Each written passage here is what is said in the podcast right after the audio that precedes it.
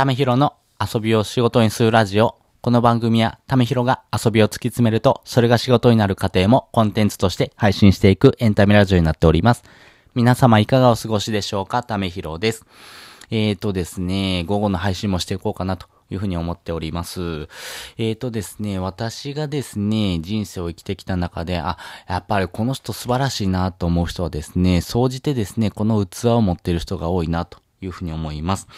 で、えっ、と、特にですね、男女で分けるっていうことではないんですけども、特に男性が持ってる器とですね、女性が持ってる器っていうのがですね、あるなと思いましたんで、特にですね、こういう部分がですね、際立ってるなというところをですね、お話ししていこうかなと思います。男性の方がですね、えーこういう器を持ってると際立つな。女性だとこういう器を持ってると際立つなっていうことありませんか？あなた自身はどう考えますか？ちょっと想像してみてください。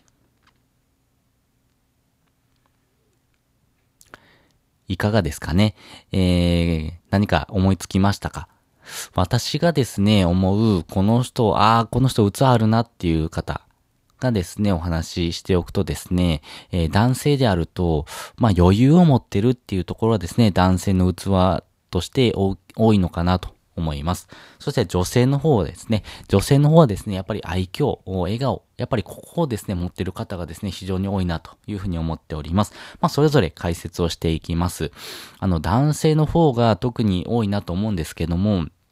あの、特にピンチの場面ですよね。えー何か、えー対応しないといけないようなピンチの場面になった時に、まあ、冷静にですね、まあまあ落ち着こうと。そしてですね、えーこの状況をですね、把握するために、いろんな情報をですね、えーかき集めてきた中で、必要な情報と不必要な情報をまず分けて、必要な情報の中から、これだなっていうところのですね、核をですね、しっかりとですね、えーつ、掴んでいく。まあ、要はですね、えー情報の中でもより確実にシンプルな部分、これが大事だよっていうところのですね、核の部分をですね、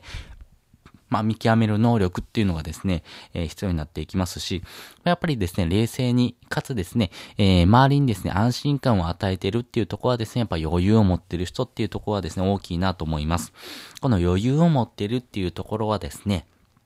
あなた自身の見られ方っていうところもありますけども、自分自身のですね、自信にもつながっていきます。やっぱりですね、えー何かお仕事をお願いしますと言われた時に、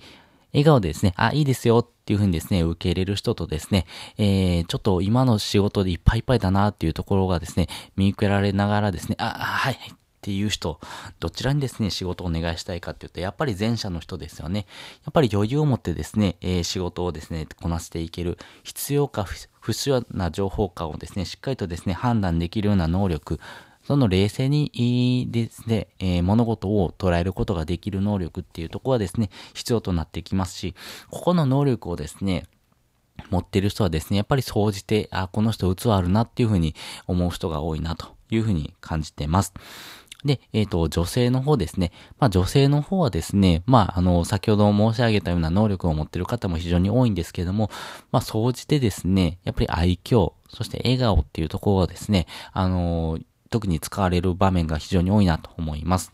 あの、冷静にですね、物を見るっていう場面はですね、男性よりも特に女性の方があの、見てるポイントがですね、大きいなっていうところもありますし、特に世の中のですね、流れ的にはですね、女性の方が活躍しやすい社会にどんどんどんどん生まれ変わってきてますんで、あの、女性のですね、視点、特にですね、えー細部にこだわるというところのですね、視点はですね、まあ大事になっていきます。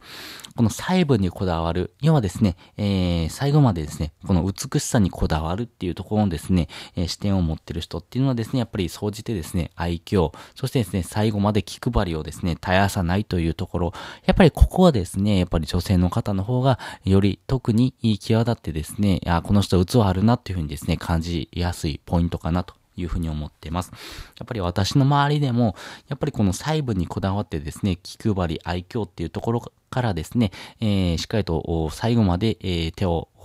休めない。まあ、しっかりと最後までこだわるというふうなですね、ところを対応されている方はですね、やっぱり掃除でやっぱすごいなと思いますし、その能力、そしてですね、えー危機管理能力っていうところもあるんですけども、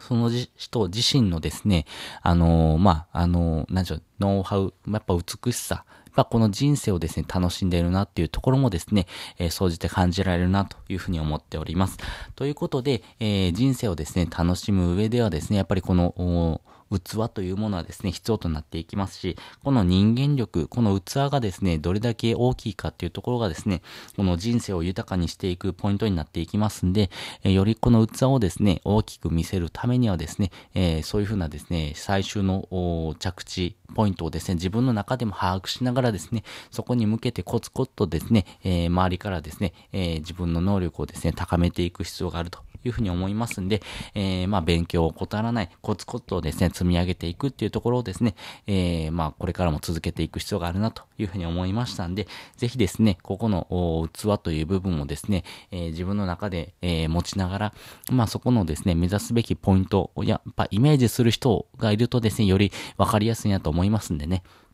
まあそういう人をですね、えー、持ちながら、えー、コツコツと頑張っていきましょうということで、えー、本日もお聴きいただきましてありがとうございました。また次回もですね、よかったら聞いてみてください。それじゃ、またね。